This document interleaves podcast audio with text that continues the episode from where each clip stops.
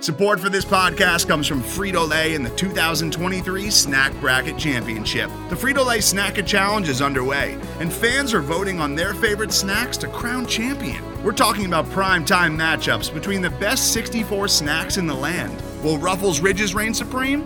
Can Doritos defend their dynasty? Or will Smart Food use their smarts for a surprise upset? Only you can decide. Get in on all the action for a chance to win up to $1,000 or a year's worth of snacks. Let your snacks be heard. Just go to fritolaysnacket.sbnation.com to vote and enter for a chance to win. No purchase necessary. Sweepstakes ends April 3rd, 2023. Void where prohibited. Year's worth of snacks awarded in the form of 52 coupons, each good for one bag of chips. See official rules at fritolaysnacket.sbnation.com.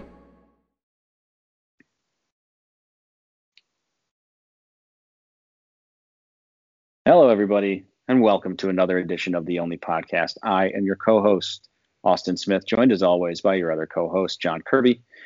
You can find us on Twitter at ACSmith06 and at John underscore Kirby. And as always, follow the mothership at The Only Colors. Today is uh, Wednesday, May 12th.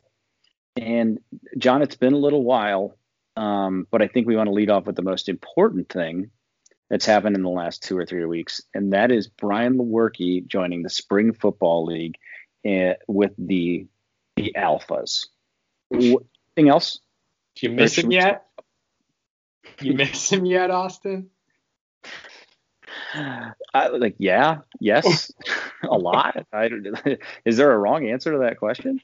So the Spring Football League, a thing I candidly did not know existed until very recently. Just now. Just now. An 18 league, six game schedules. Um, top two teams play for a championship. Sure. I mean, you know what? Football has long needed like a middle ground between college and NFL, like a developmental league, I guess you would even call it. I think mm-hmm. there's I think there's a white space for that, probably. I don't know. Yeah. I mean, I'm I mean, not gonna watch. There was the XFL. That was fun. It was for a minute, wasn't it? Um, here's the thing: is this league, and, and I have, honestly have no idea whether or not he is in this or not. Was this league not made for Johnny Football? I mean, like, was he not the the was he not the first call when somebody like he had to be the number one overall draft pick? Now that Tim Tebow's a tight end, uh, I feel like Johnny Football was just easily the the first choice in this draft, right? He had to be. I like to think that he was and didn't show up. or he never knew. Yeah, they just was like, oh, okay. He was never made aware. Yeah, sure. He liked he liked the tweet. and that was it. Cool, guys. Cool. I, sick. I gotta say, first rounder I, again. So there are no cities, like they're just team names or whatever, which is fine. I don't care. But the name Alphas is like the cringiest thing. Like, oh, yeah. I, am just not a fan of the alphas. Um, I think it'd be see. cool if they went with the entire Greek alphabet. Um, this just in, um, producer in my ear. Spring League's been around since 2017. Research, folks, we do it. Oh, sheesh. Good for them. So Johnny Manziel's been involved in this league at some point, is what you're trying to tell me. There's no question that he has not been, at the very least, approached, sent a DM these games are allegedly on Fox Sports One. The so television channel? Ryan Mallett. Oh. Is in the yeah. best You know known, what? Best known in my world for when he was at Michigan, um, often found crying at frat parties. he, would, he was a cry drunk and he he would cry. Yeah. Clearly an alpha. Alpha does not belong on the alphas, I suppose. Yes, there there's a betas as well. Oh, you you think, but no. I went there. Um, yeah, you know, good for Brian Lewerke, right? We have spent. I, will say it. We've spent too much time talking about the spring football league. Time but, out. I want to read the name of the teams. The team. Okay. The Aviators, the, the Conquerors. Aviators or the Aviators? Aviators. So oh, at least they yeah. can wear cool sunglasses. Yeah. No, that's the, cool. The Conquerors. Mm-hmm. The lineman. Okay. Huge fan of that name. no passing. None. Imagine no passing. It's just 11 guys blocking each other. Wing T, baby. Then in the South Division, you got the Blues. Okay. The Jousters. Medieval. The Generals, and then the, and the Sea Lions. How whimsical. Huge fan of the Sea Lions. Not Yeah, wow. You we, they really run the gamut. Uh, Uh-huh. I'm kind of surprised after you started with with um, the alphas and the aviators. I really thought the next one was just going to be the bros. Like, just why why pretend? You know, like The let's- the chat, the chill, like the lightning or the thunder. It's just the chill. vibes. The vibes. Theo Day starting quarterback. The vibes. Oh, R.I.P. R.I.P. That I'm was so big sad. dude. That was going to be such a good bit for this season, and I'm just really upset that he had to ruin it. Explain the bit to the folks. Yeah, this is something John and I have been talking about uh, offline, as they say in the biz, for quite some time. Um, and it was just that I, you know, Theo Day has since uh, transferred to destinations unknown. Um, but in watching the spring game, it was so funny to me that he got. It, it was legitimately comical that he was behind Noah Kim, not because of Noah Kim's talent, but because Noah Kim, like, has been at Michigan State for exactly hot. Like, like, here's the thing: Theo Day has had like four chances to be like, "Hey, I you should really think that I should maybe play." And he looks it's the part. he he absolutely looks the part, and I I'm, I'm thinking that that might just be as far as it goes.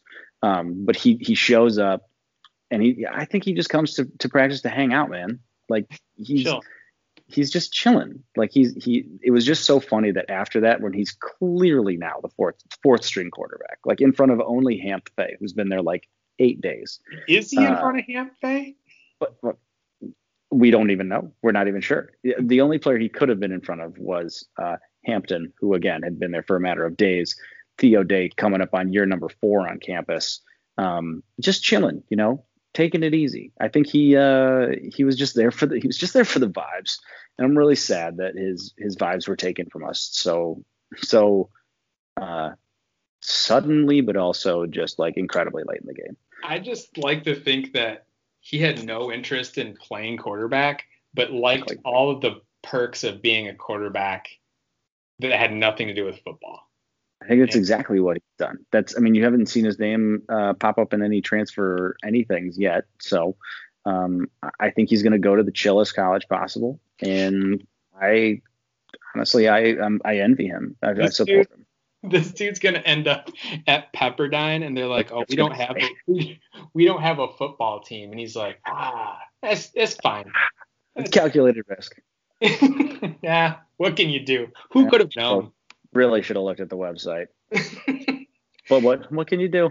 hey, what, what exactly?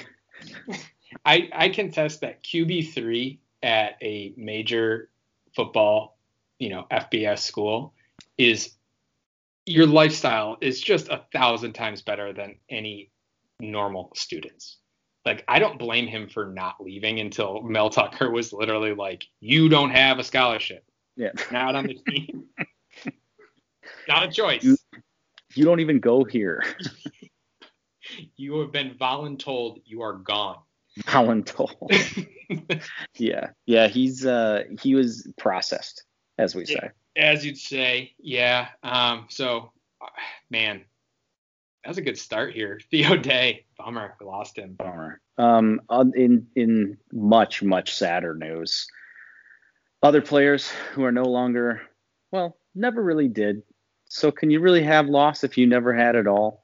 Um, yeah, we, we were glossing over it at the beginning, but uh, the big news, obviously, from the past few weeks, one of the pieces, anyways, is that Emoni Bates has decommitted from Michigan State University. Uh, he is pursuing all of his options, which, again, completely and totally respect. Um, really, no way to sugarcoat it. Kind of just a huge bummer in general that he's no longer uh, committed to play at MSU. Um, I don't think anybody involved in the process necessarily blames him per se. Like I, I can't say that I, I begrudge him for making a decision, uh, and and I reserve the right to change that sentiment. And the reason being is because he did not say that he's not going to play for another college. If he goes to another college, John, I reserve the right to be mad online. Okay, I'm just that's all I'll say. That's fair. I do see a lot of colleges are offering him now, which is cute. What a concept. it's like welcome to the moment, everybody. Yes. But um, you know, let's take a step back. Let's go in the Wayback Machine last summer, and out of nowhere, remember Emoni kind of just said he was going to Michigan State, and everyone was like, "Oh, okay," you know. and and you know, I think for what it's worth, my opinion is that it was fair to say in his thought process that if there was no one asking, you know, then, or, or rather, if there's no professional route for him to take, then Michigan State would be the option because, like we talked about, no one recruited him, and it's right, right. next door. So it's like, yeah, okay, but let's let's let's dig a little deeper into what else was um, announced that day on ESPN, hmm. And that very day was before the Michigan State reveal, which you have to imagine helped him secure the uh, slot on Sports Center, was mm-hmm. the announcement of new prep school run by his dad, Ypsi Prep. And you could probably, you know, not make a huge leap to say that maybe there was a little bit of uh, you leveraging the moment of committing to something that might not exist so that you could make a bigger announce or personal announcement like that. Mm-hmm. Um, and you know, hey, play, don't hate the player, hate the game. You know, it's getting free PR. Do what you got to do. Yeah, sure. So, you know, maybe maybe that was a prompt for it. And I and like I said, he probably, for all intents and purposes, let's say he never announces or commits to Michigan State and we're still, you know, it's May 11 or May 12th, 2021, and he hasn't committed because that's where he's at now. Everyone would say he's still a Michigan State lean if he were to go to college. Not, that's yeah, true. changed. Um, the big change is the development of of some, I guess you would call them minor leagues, uh, professional basketball leagues in the United States, uh, which have become a, a lot more appealing as they've raised funding um, right. need a little bit of exposure. And you know, who's to say if if that's where he ends up? But it looks a lot more likely that these new uh, upstart leagues like Overtime Elite, um, an offshoot of Overtime, the uh, social media giant, would be a landing spot rather than the G League, which has no exposure to helping someone build their brand. So, right. Um, I don't know. What do you think, Austin? It's certainly possible. I mean, I, I think at this point it's hard to picture him, and this was kind of the case we made the entire time. If he's going to go to college, like it should be really, it should be at Michigan State because of its homeschool proximity, or it should be one of the blue blue bloods. The, and I hate to even say the D word, but the Dukes, the UNCs, the Kentuckys, the Kansases of the world. I have a hard time seeing him going that route now now that he's publicly come out and said, I'm not doing this school, when he said before, if I do a school, this is the school I'm going to do. I just have a hard time picturing him doing that. This seems like a kid who, uh, you know, on his own and at the direction of obviously his his supporting cast, his parents, wants to carve his own path. And the G League or Overtime Elite or some other way is is something that um, obviously he sees a lot of value in and, and, and believes that he could could carve something from out of that. I will say one thing that I, would be interested to find out what the influence is here, and it might be nothing at all, but I would be very interested um, if there's any type of impact that um, LaMelo Ball has had on him in the past year, mm-hmm. because LaMelo Ball went from people like, eh, he's he even a top three pick to being one of the better young point guards in, ba- in, in basketball. And he took a super untraditional route. Obviously, never went to college, went overseas, did his own thing, like like four different places, and then came to the league and was great right off the bat. Um, I think anybody would tell you that sitting here today, Emoni Bates is absolutely a better prospect than LaMelo Ball was. And when he sees it work for him, and he knows that listen, his his dad was a more boisterous, boisterous version of Elgin Bates. Um, you know, I just wonder if you know all of the success that these other guys have had on these other paths, you know, really kind of solidified in his mind. Maybe I don't need to go to college. Um, I'll be interested to see what it does from a shoe deal and that type of stuff because that's one thing LaMelo didn't get when he came over right away, whereas somebody like Zion did. I still think there's huge appeal there. Um, but I guess if he's willing to wait a year for it, you know, Godspeed to him. I hope he's successful. It doesn't change. The only way my impression of Emoni Bates changes if he is if he goes to Duke or Michigan. Then I get mad. Anywhere else, I seriously, there or somewhere in the Big Ten, I'll be furious, and, and I'll root. I'll root not against his success, but openly against his team's success. I think that's the right of any sports fan. Um, but as a person, I hope he's successful. I hope wherever he goes, he does really well. And um, I would be surprised if he goes the collegiate route after, again, out of nowhere, kind of opening these doors back up. I gotta think, I gotta think he has something moving because this is a very deliberate young man. Like you said, I think they and in his camp is very deliberate. They, they do everything. You know, Brendan Quinn wrote a great piece on it a few months ago, kind of just examining the decision making process of his entire supporting cast, and um, they don't do things without a reason. And I so that makes me think that, like you said, when they committed, it was for a reason. Um, I think now he's decommitting. It's probably for a reason. And honestly, around you don't hear you know, typically if some guys, you know, kind of having a, um, you know, he getting a lot of love from places and things like that. You hear about it people know about it. I've heard none of that with Emoni whatsoever. So it makes me think that um, this kid is really he's got something up his sleeve that is not collegiate. You're probably right. Um, I, am leaning to he, here's what here's what he has to weigh. He he has one year, one year to build his brand and his basketball game up as much as possible and I don't know what order it is for him and his team. Mm-hmm. He, I don't because you, you got to look at things from a business perspective, the long term, you know, value. You know, how much money can you extract from this game in your limited time?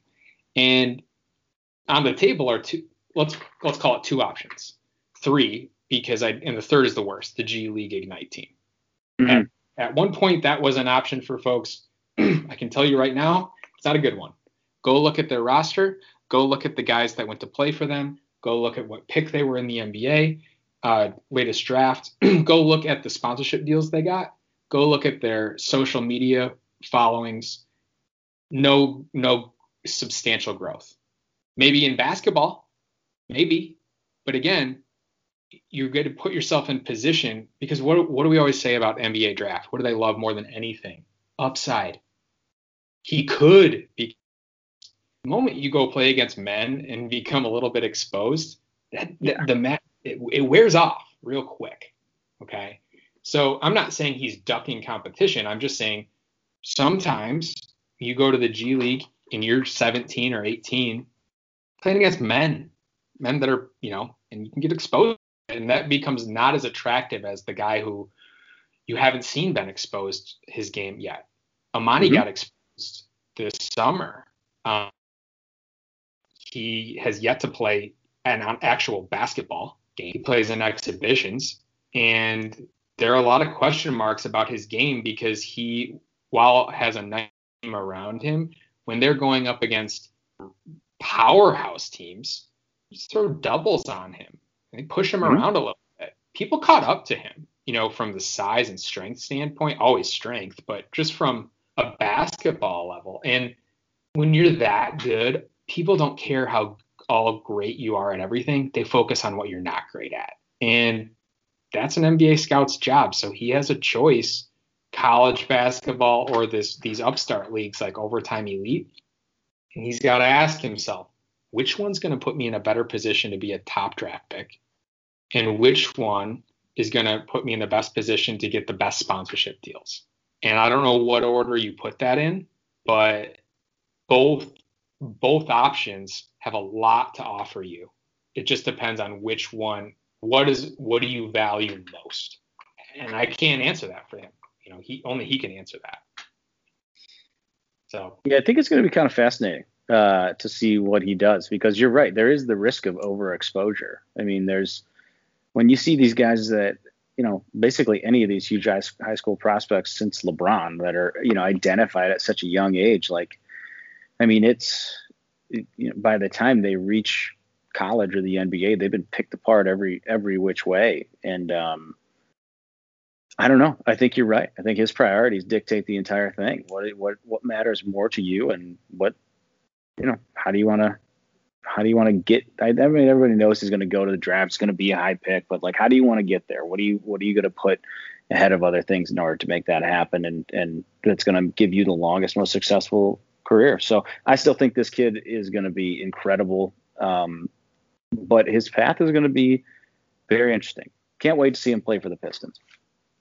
that would be something. The last thing I'll say about this, because I just find it so interesting, is that, you know, Zion, you mentioned, you know, he got a $75 million shoe deal because he played at Duke. And being having the Halo IP of being next to the Duke logo, that put mm-hmm. him on ESPN once or twice a week. And yeah and on ESP leading off ESPN Sports Center once or twice a week, and on CBS on Sunday, you know, morning or Sunday noon games. Like, yes, TV and ratings are going down, but it is still number one by a lot. And so the exposure that you get doing that, and not to mention the basketball part of it, of getting coached up um, mm-hmm. in, in, in a very real um, high stakes games that matter, there's a lot of value there. The overtime elite, you're going to play against probably the best competition that you ever played against to date, but they're the same age as you. There's right. value in getting your ass kicked by a guy four years and four years of weight room bigger than you, right? In playing in games that aren't exhibitions. Overtime Elite, they're not even live streaming the games. They're just going to cut up highlight packages for each of the players and send them out because that's how Gen Z watches media. No one cares who wins or loses, right? But yeah, the goal for them is to help each other boost each other's social followings because they're all going to be retweeting and gramming each other, and there's value in that. You know, the, does that help you get enough social media so that you are a household name like Zion? I, I don't know. I don't think so. Maybe with Gen Z, but certainly not with you know millennials. money. So. Yeah, I think you. I mean, the point you made is exactly what I think both of us have been saying for for quite some time. It's if it matters from a purely basketball standpoint, I don't think it's even close. College is easily the best for all of the reasons that you just said. And then, you know, uh, I think additionally, the long-term upshot in in terms of money is better too. I mean, I, I the the issue is that you know there is a I don't want to call it a perception because it's not a perception, it's reality that these guys are at the moment and historically not getting paid to use their likeness, and that colleges are completely and totally benefiting off of them in the moment, uh, which is 100% true. I mean, it's accurate. Until NIL gets formally passed, none of the ways that these guys are getting compensated are direct or uh, legal. Like there's always the Will wait option, but there's sure. you know the, the, legality of it is obviously not there. Um, now, I understand the points, and maybe this is this could just be me being like an old head, but like I, I'm sorry, I still believe that the value of I'm not going to say a college education because that's not what I was going to say. But the the the, short term value of one year, like you said, that Halo IP of Duke, that Halo IP of North Carolina, Kentucky. I mean, even even take MSU out of it. Like the Halo IP of having one of those great brands associated with you and the connections that you can also make to those brands that sponsor those huge institutions are innumerable. I mean, it's it's it's impossible to even contextualize the value. It's it's really incredible, and you know that that for most of these other athletes that aren't necessarily going to be like these elite elite guys is probably a bit of a cop out. But for for these elite elite dudes, like that's not a cop out. That's true. That's your path to getting a $75 million shoe deal in year one. Zion went from guy who dunks a lot online to all the to from and like a South Carolina commit, I think, or South mm-hmm. Carolina lean. Clemson. Clemson. Yeah. To all of a sudden he's at Duke and look at that. He blows up. Do you think Zion's the same guy if he goes to Clemson? I still think he's probably a star, probably still the number one pick, but he's not he's not Zion. And so to me, I think you're right. Until the clout of one of those like other teams, uh, you know, our other leagues gets to that point, like you know, there's only so much that they can offer in in that way. But you know, this kid, like we said, he wants to be a first mover. He wants to be this dude who kind of breaks barriers and and you know sets the new trends. And there's no, it's really the only way left to do it. So um, yeah. again, to just to wrap it up, I, I I admire the hell out of what he's trying to do. I hope it works for him because I think he's an uber talented player that, you know, we should all want to see him succeed as basketball fans, regardless of where he goes. But uh, I think at this point, it would, it would, you know, it would surprise me if he ended up in college, despite all the reasons that we just talked about. I, I would say, yeah, and, and to your point about wrapping this up, because I could talk about this for hours. I, I think, I think the it, it if you're looking at a hundred thousand dollar salary, which is which is great, but if you're looking at that as the reason, you're being penny wise and pound foolish. That that is you got to look at the long game, and he may see the long game and as the fact that a, a, an organization like Overtime Elite that has 16 million TikTok followers is is Emoni's going to win. He's going to win Gen Z, and maybe he does. Right. And and and maybe the allure and the mystique of playing in basically these closed gyms against you know top elite talents that only scouts can come and watch and they can't compare it against anyone else make you know the upside you know sale is there for him to be a top pick where if he were to play at Michigan State or another blue blood maybe he's exposed and maybe he's I'm not saying he's yeah. running from it I'm saying that there's value in the mystique so mm-hmm. Who knows? It's a safer route. I mean, in a lot of ways, it's a much more controlled environment. I, I completely agree with you because if you think these guys are going to be out there playing like hard nosed defense, you're crazy. Now, are they going to be obviously probably more skilled and athletic than most of those, you know, than a Wisconsin per se? Like, yeah, they are. But to your point, there's no better way to become a better basketball player than to just get thrown in the fire. I mean, like, I, I don't know. To me, it's it's going to happen more and more. I think Emoni's just the first one to do it. He's mm-hmm. definitely not going to be the last star guy to probably go that route. Um, and it'll just be very interesting. I think it's going to be interesting to see what it does for the college game. Uh, I, I, wonder how much of a dent NIL makes if this, um, like, I think it'll make a huge dent for the average guy, but I just wonder if maybe those top of the top dudes just simply start, be it because the one and done's over or whatever, like we just kind of stopped seeing him in college basketball again. And you know, as a as a fan of the game and and, and just like the university, I think I'm I'm personally fine with that. Like you just you know what you're getting into when you're a fan of college basketball. You're a fan of Michigan State more than anything else. But um, I don't know. I think it'll be interesting to see what it does for like the um,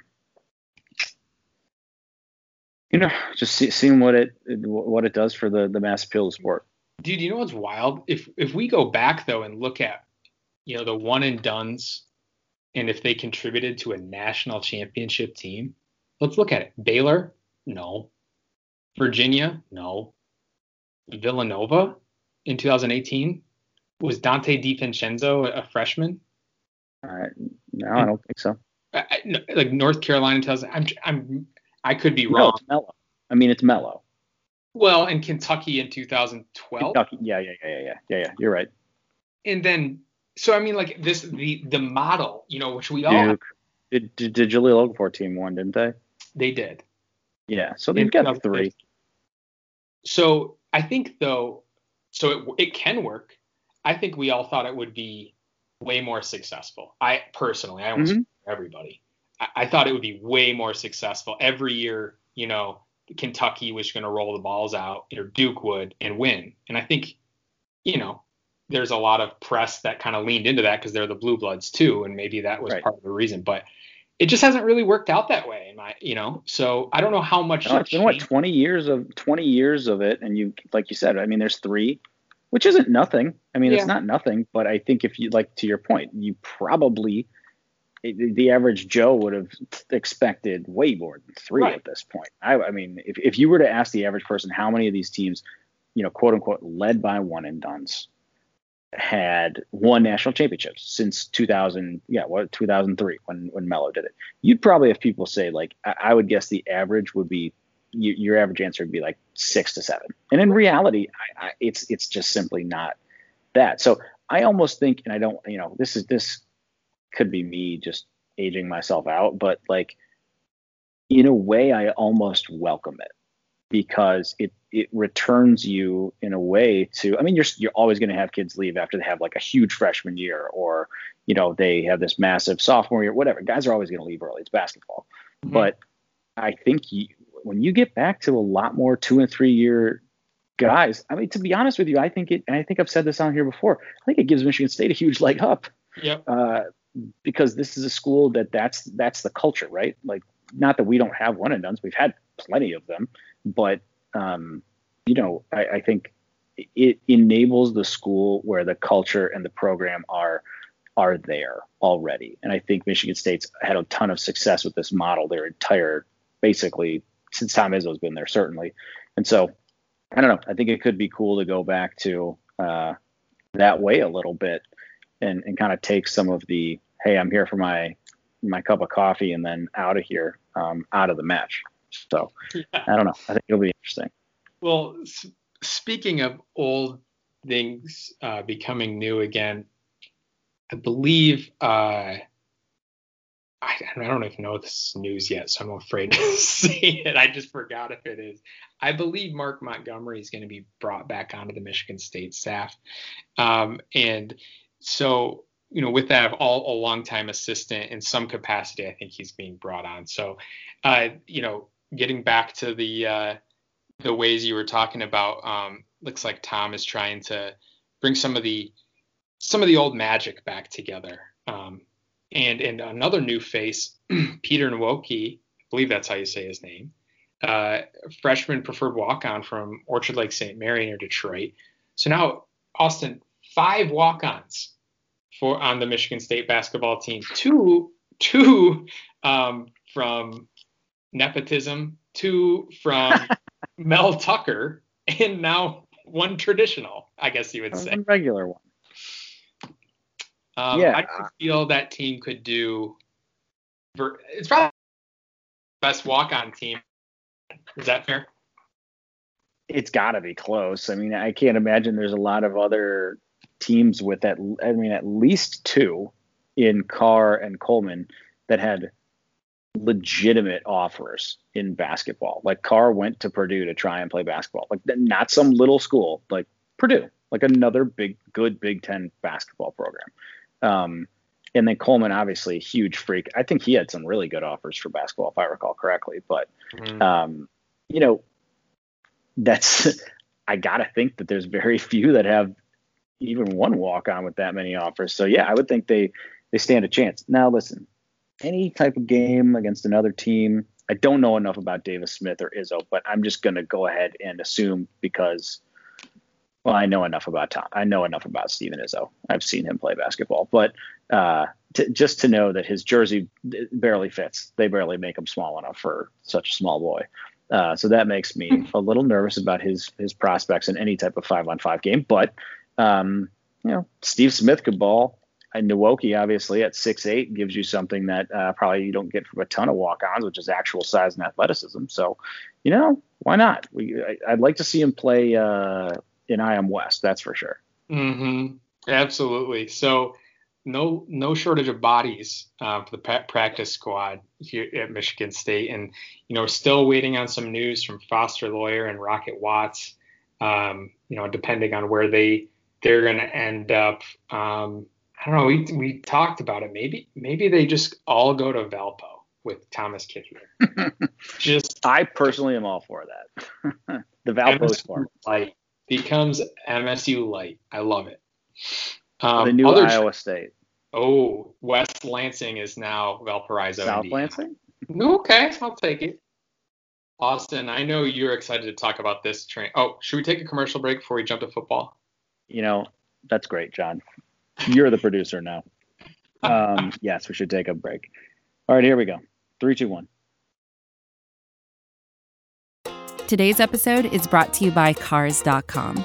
With over 2 million vehicles and 50,000 more added every day, Cars.com will match you with the perfect car for you, your budget, your life, your style. And if you're ready to say goodbye to your current car, Cars.com will get you an instant offer to cash it in. Just start by entering your license plate and get matched with a local dealer who will write you the check.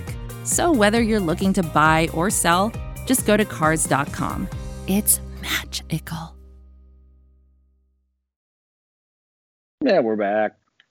Um, John, since you did ju- such a good job segueing us into the break, why don't you take us out of it?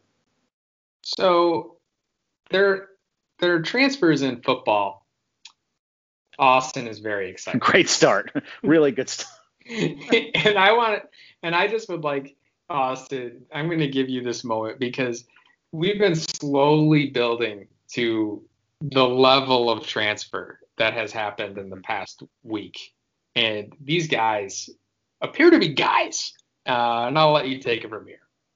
Yeah. So there have been two real big ones uh, since we last talked to you guys. I think, you know, I hate to say it just means more, but when you talk about where you want to get transfers from, it just seems to mean a little more when they come from the SEC. Now, MSU has dabbled in the SEC already this offseason with uh, the additions of Harold Joiner from Auburn and Chester Kimbrough from Florida. Mm-hmm. Uh, now they've added two more, including mm-hmm. one today as we were recording this. But we'll, we'll start with the older one, and that is um, former five-star running back turned linebacker Quavaris Crouch, who comes mm-hmm. to you uh, by way of Tennessee. Um, this is a massive get. It, it's hard to overstate the impact of this one. Uh, I mean, MSU obviously with with Ben VanSumeren and, and Itavian Brown has had two um, two linebacker transfers already, but you know I think everybody knew that without one more body, this position was still going to be in a little bit of trouble coming into this year. Coming into this year, not just adding another player, but adding another player of the caliber of Crouch, the size of Crouch, and the athleticism level of Crouch is I mean, he instantly becomes probably MSU's best linebacker, and that's and that's saying that about a kid who really has sort of unlimited uh, potential that is yet to be tapped. Um, his coach at Tennessee was, uh, I heard referred to as really mm-hmm. it's Bagman. Yeah. Uh, he was the tight ends coach, um, and really was just like this. This happens on every staff, right? although I'm not sure who it is on MSU's staff, but it, it happens on a lot of staffs where you, you've got a guy there and, and, he's there to recruit. He's not necessarily there to coach uh, a position. He's a relationship guy. Um, I'm a people person. I'm a people person. I love people. What's wrong with you people? Um, I think he that was his position coach at Tennessee.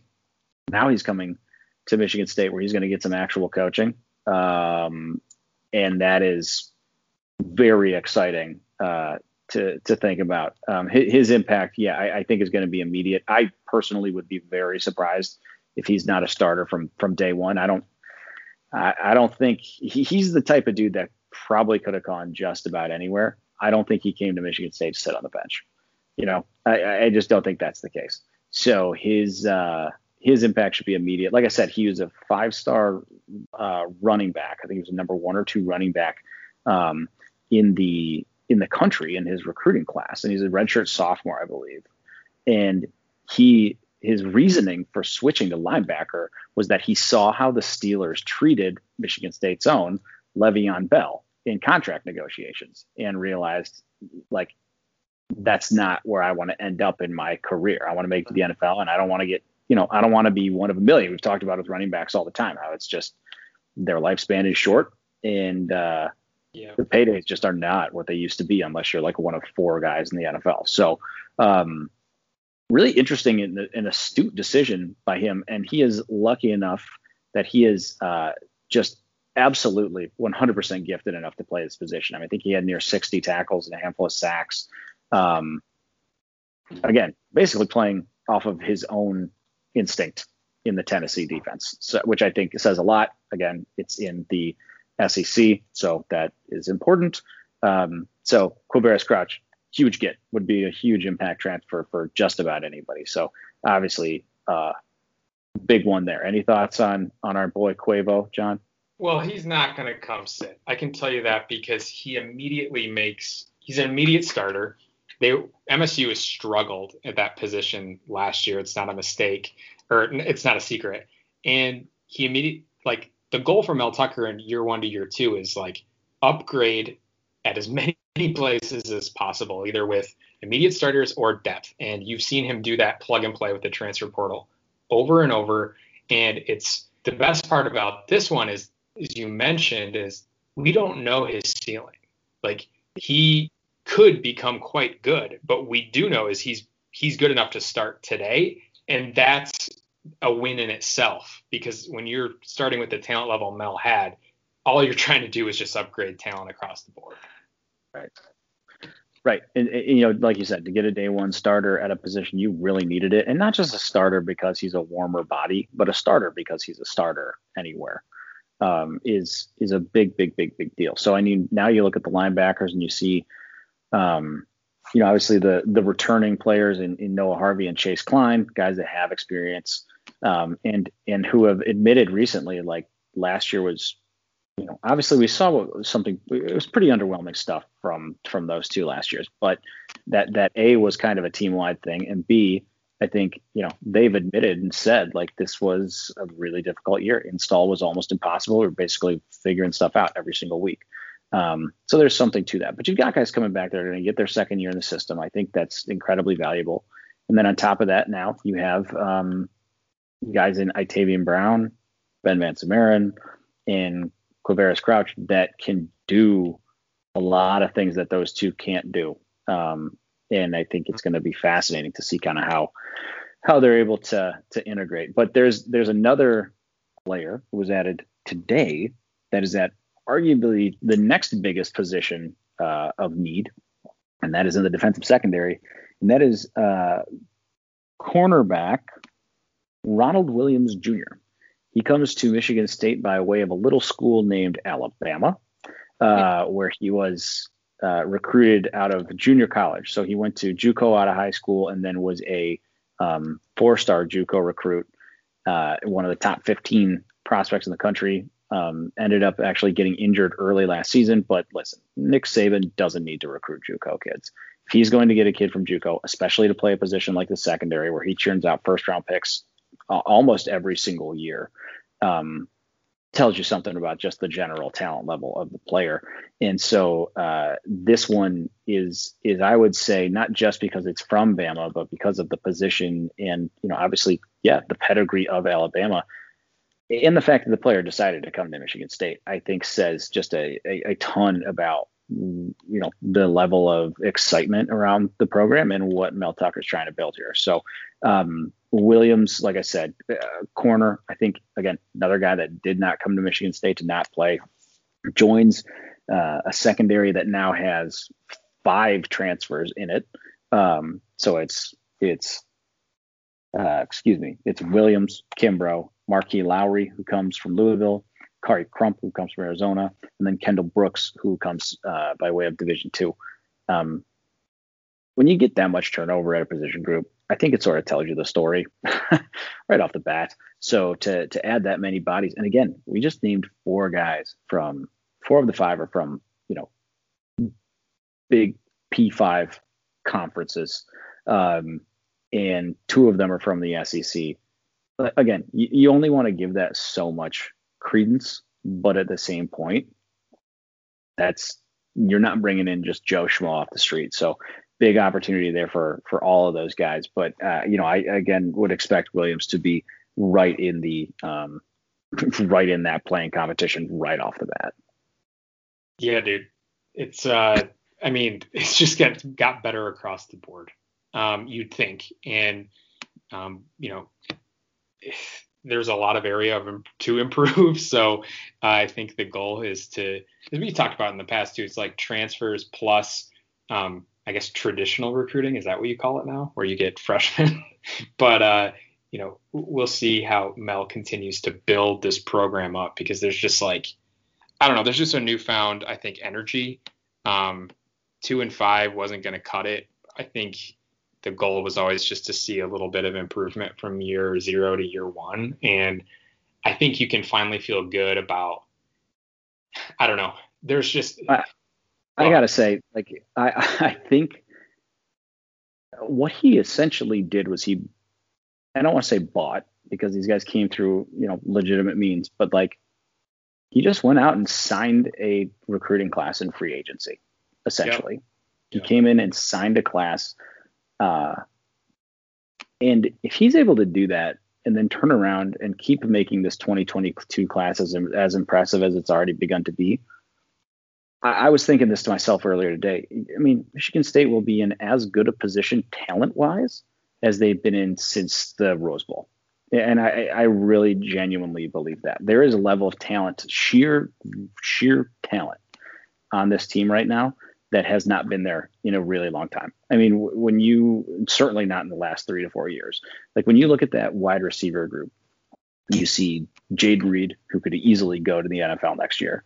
Jalen Nailor, who finally stayed healthy and was like fourth in the nation in catches over 50 yards last year. You've got Tre Mosley, who was consistent. You've got Malik Carr, who was a top 200 recruit. You have Des Fitzpatrick, who was a four-star recruit. I mean, those five players alone. When was the last time MSU had five receivers that you could say anything like that about. And then on top of that, you've got uh, Lockett, who was a four-star recruit, Keon Coleman, who was a four-star recruit.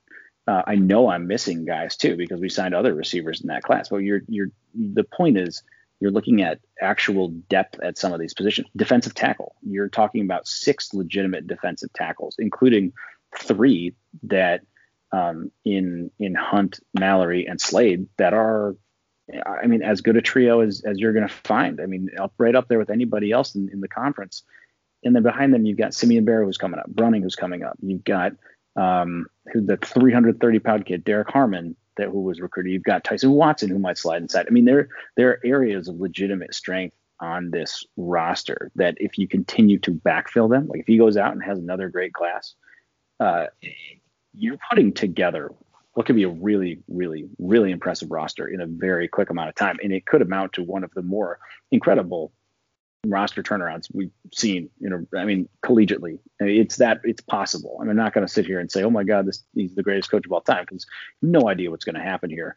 But it, it is legitimately, objectively very impressive. And I think it's getting kind of swept under the rug. Um, but I mean, again, you look at look at linebacker.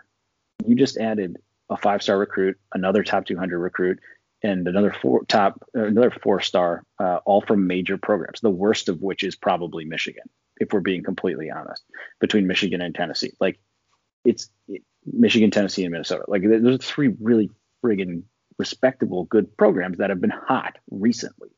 Um, it's I'm just saying, like it's, you are it's legitimately impressive. Tennessee right now. Yeah, I know. they were hot. They had a really good recruiting class. They did have a good recruiting class. Yeah, it's got I mean, let's look look at where the guys have gone from there that have transferred. Henry yeah. To'o went to Bama. Like yeah, that's yeah. the guy who ran next to Crouch. I mean, it's Kenneth Walker, Harold Joiner. I mean, I just don't think people are appreciating the level of sheer talent that's going to take. Now, will that be seven wins? Will it? We don't know. There is so much more that needs to happen, but in terms of resetting the foundation of the roster, you this is so much better than I think anybody's wildest dreams could have reasonably expected from Mel Tucker this quickly. Yeah, I think I think the takeaway for me, a lot of games to play out. You know, yes, be, literally all. But it's got to start with the talent level, right? And I think if you, you know, Mark Dantonio leaves, you look at the roster he has standing there, and you looked at it, and you and I looked at it, and we were like, "Who boy." Oh, this could be this could be bad, bad, bad, bad. And guess what? It wasn't good. And then in going from two wins, which is two more than maybe even one more than I thought was going to happen this past season, to having a real argument to say that this Michigan State team should should be bowl eligible, compete to be bowl eligible, that is no small feat. Now, obviously, the games have to be played. Does the talent translate? What does Jay's Johnson offense look like once he actually has, you know, guys that are a bit more athletic? Lot still on the board, no doubt. But you could feel a lot better about going from two wins to six with this roster, this offseason turnover, than you could have at the uh, when the season ended last year. I, I can yeah, say that. I think it's fair to say that if this team is is anything less, I mean, again, injuries and all that stuff. Obviously, there's there's a lot of variables out there, but I think you can safely, safely feel like this this year's team should uh, accomplish crazy shit. Uh, you know, notwithstanding, this should be a seven or eight win team. I mean, I'm sorry. They, they, no, it, it, really should. I mean, there's there's no reason if you go through the roster and you go strictly based on talent. There.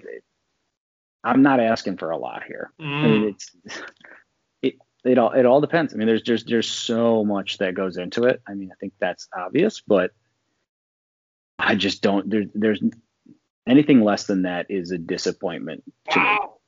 me. No, seriously, um, they were awful last year. Yeah. They were awful. That was one of the worst teams I've ever watched in my life. but but I'm I'm willing to I'm willing to believe.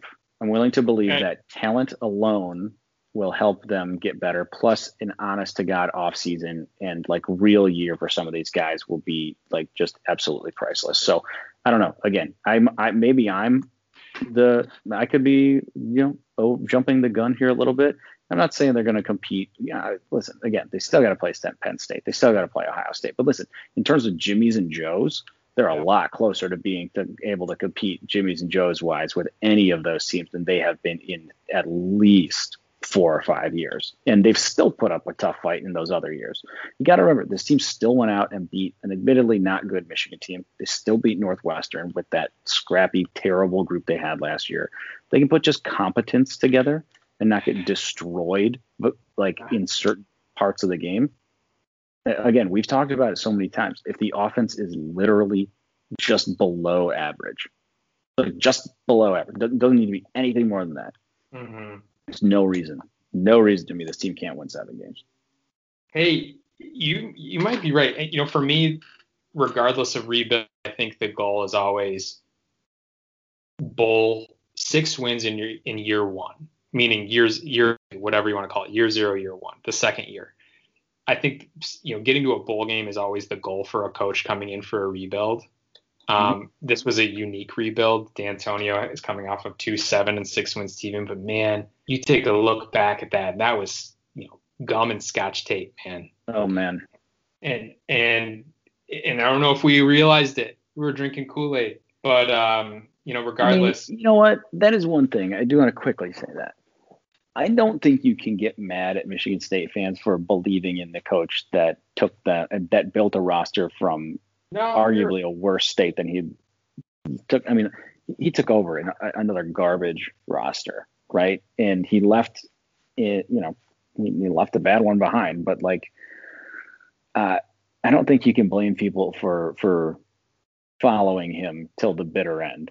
Now. Sure in retrospect, you look back and like, oh, how didn't we see this coming? It's like, listen, because the man had a formula. He followed the formula. The formula worked to the point that he was in the college football championship, like, or in college football playoff. Like, yep. you know, and the year before the last one, he won 10 games, or he won, he won 10 games, one of those. Like, I don't know. Yep. To, to me, it's fair that people followed him till the very, very end, despite the warning signs that being said, there's more energy around the program today than there has been since 2016.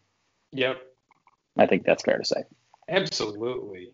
Yeah, I mean, there's still one spot left to fill now. Um, transfer if if he chooses to fill it. So we will be, you know. I mean, come on. If he chooses to fill it. Well, yeah, you're right. Mel is scouring I, I well, I guess here's a question for you: What position, if he were to use the the, the spot, do you think it would be on now that they've added a linebacker and replaced Stefan Johnson, who departed the recruiting class? The end. Yeah. It's always going to be the end. And that would probably be the case if they were stacked at the end. I just like the dis- disruption at, at that position ruins any great offense. And yep. and you've seen Michigan State have success with lesser talented guys across the board because they've had the ability to just rack at the quarterback or get to the quarterback changes everything. I don't know if MSU has that. You know, they return guys, they're a little bit productive, um, have a transfer, don't know what you're going to get out of him to be de- to be determined. You, there's there's there's no shortage. Never say no to a guy has has a chance to get to the quarterback. That's mine. What about you? Yep, rush rush the passer and protect the passer. That's the name of the game. I, I totally agree. I think as you look around the roster, you know, the I, I, think one of the more interesting things is to see what they do with Tank Brown and uh, Ben VanSumeren because mm-hmm. those guys are sort of like hybrid players that MSU hasn't really ever right. had a, a ton of. The last one I can think of is Ed Davis. They don't really do that a lot, um, and so to see how they use them will answer a lot of questions because if those if those guys put their hands in the ground, you know, that's that's a huge boost there. Uh, but I would agree with you. I mean, you know, there's a there's a lot of linemen. I would always never I'll never say no to a lineman on either side of the ball personally. Um, but I would say in this specific case, I would prefer yeah a defense a defensive end because I think that D, DT room is stacked. Yeah, I think there's some good bodies. Again, Panasiuk lost a ton of weight because of COVID, and guy clearly was not the same guy as he was the year before if he gets back to his self, that's a pretty nice player. I think Drew Beasley proves he's capable. Drew Jordan obviously is going to be at least a rotation guy, if not a starter. And then Michael Fletcher is really the big X factor. But if you can add another at least wild card in there, another X factor guy who was maybe overlooked or transferred out of a, a big program the way they've targeted those guys so far, um, there's a lot. Yeah, I, I think you're you hit the nail on the head. Well, we'll be we will be waiting, hopefully waiting. Um, yeah, man, look at the hope. Look at what we've done. Spring. Idiots. You know, look, look. You know, we got stuff this summer. We'll we'll start to unpack, but um, the news rolls in slowly but surely. But hey, we filled up an episode. Look what we did. How about that? We really we did. Didn't even talk, we didn't even talk about the 80 year NFL draft streak snapping. Yeah, Good well, job. we buried that until the very end. You know, uh, I wanted to give it the equivalent of 80 something years till the very end as well. Um, yeah, so we'll end on that. Great. We will end our show the same way the draft streak ended, abruptly. With a thump. With a um, thump. Hey, I will say this, Austin. I don't, I don't want to do anything past 80 years. I'm good. I'm done. Yeah, I'm kind of with you there. Yeah. So we're good. I think 86 is too old. Right listen, you'll get no argument from me, John. All right, let's wrap it up and let's uh, All right. save some of this stuff for next time. Yeah. All right. Well, John, as always, um, great episode. Everybody, thanks as always for, for for sticking with us.